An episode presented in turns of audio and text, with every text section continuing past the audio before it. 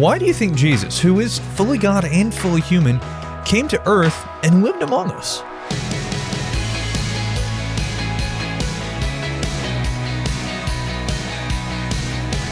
Hey there, I'm Andrew Stevens, and this is Unlocked, your daily key to unlocking God's Word in your life. We've got a really cool allegory for our devotion today, one that was written by Savannah Coleman, and it's called House of Wisdom. There was a golden engraving on the massive wooden door in front of me. House of Wisdom, it read. Taking a deep breath, I pushed open the door. Inside, my eyes were greeted by a plush entryway red velvets under my feet, and glistening ruby walls. A curved, golden staircase stretched up farther than I could see. Come higher, a soft whisper beckoned. The rubies sparkled on the walls, pulling at me. Perhaps if I just pocketed one or two, I was tempted, but that still small voice was greater. Ignoring the urge to indulge in the temporary treasure, I ascended the staircase.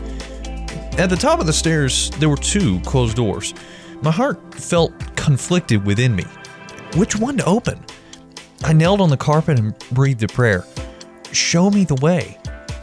The door to my left was made of ornate topaz, the one on the right of simple wood but strongly built. As I watched and waited, I heard a voice call from behind the wooden door This is the way. Walk in it. Emboldened, I twisted the knob and entered through the wooden door. The room I entered was filled with treasures. I marveled at bowls overflowing with amethyst, a pearl as large as my fist, a mirror inlaid with sapphire. In the center of the room was a throne made of emerald, and on it was a book. The voice echoed through the room What is wisdom? Choose wisely. My heart pounded in trepidation. Uh, what if I chose the wrong thing? Uh, what was wisdom, really? I approached the book and knew at once it was the Word of Life. My fingers brushed the feather-like pages of the Word and I read, The fear of Yahweh is the beginning of wisdom. The knowledge of the Holy One is understanding. A sweet relief flooded my soul. This, this is wisdom. I spoke with confidence. Immediately, the Word was transformed into a lamb. As the lamb gazed into my eyes, I felt my entire soul was bare before him. I fell down in worship. The Lamb of God, who takes away the sin of the world. This is the true treasure.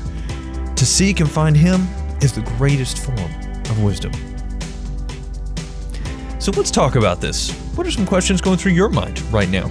In this allegorical story, the search for wisdom leads to Jesus, who is the Word of God and the Lamb of God. In the Old Testament, the Jewish Passover lamb pointed to Jesus.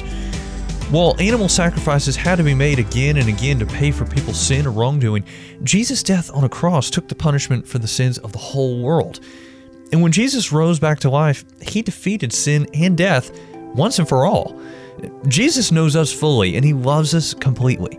If we put our trust in him, we're forgiven and we get to enjoy life with God. 1 Corinthians 1 and 2 tells us that Jesus Christ is our wisdom. As we worship Him, He leads us in wisdom.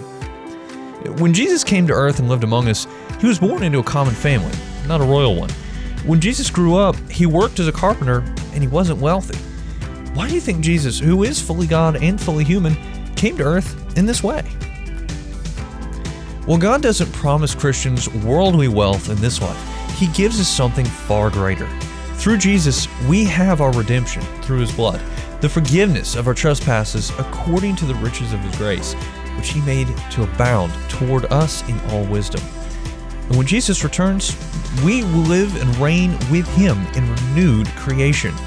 In the meantime, God invites us to ask him for wisdom. According to James 3 13 through 18, how can we tell when wisdom is from God? As you and I can read in Proverbs 23, verses 3 and 4, through wisdom a house is built by understanding, it is established. By knowledge, the rooms are filled with all rare and beautiful treasure. Now, I'd encourage you to read in your Bible Isaiah 30, verse 21, as well as John chapter 1 and John chapter 6, verses 60 through 69, to help keep God's Word alive in your life. Unlocked is a service of Keys for Kids Ministries and it's listener supported. Just $5 a month goes a long way to help us keep Unlocked going strong into the future. And if you'd like to donate and join the team supporting Unlocked, you can do so by checking out the Giving tab in the Unlocked app or unlocked.org. Now, be sure to check back tomorrow because Emily is going to take a look at what it means to really be serving each other. But until then, I'm Andrew, encouraging you to live life unlocked, opening the door to God in your life.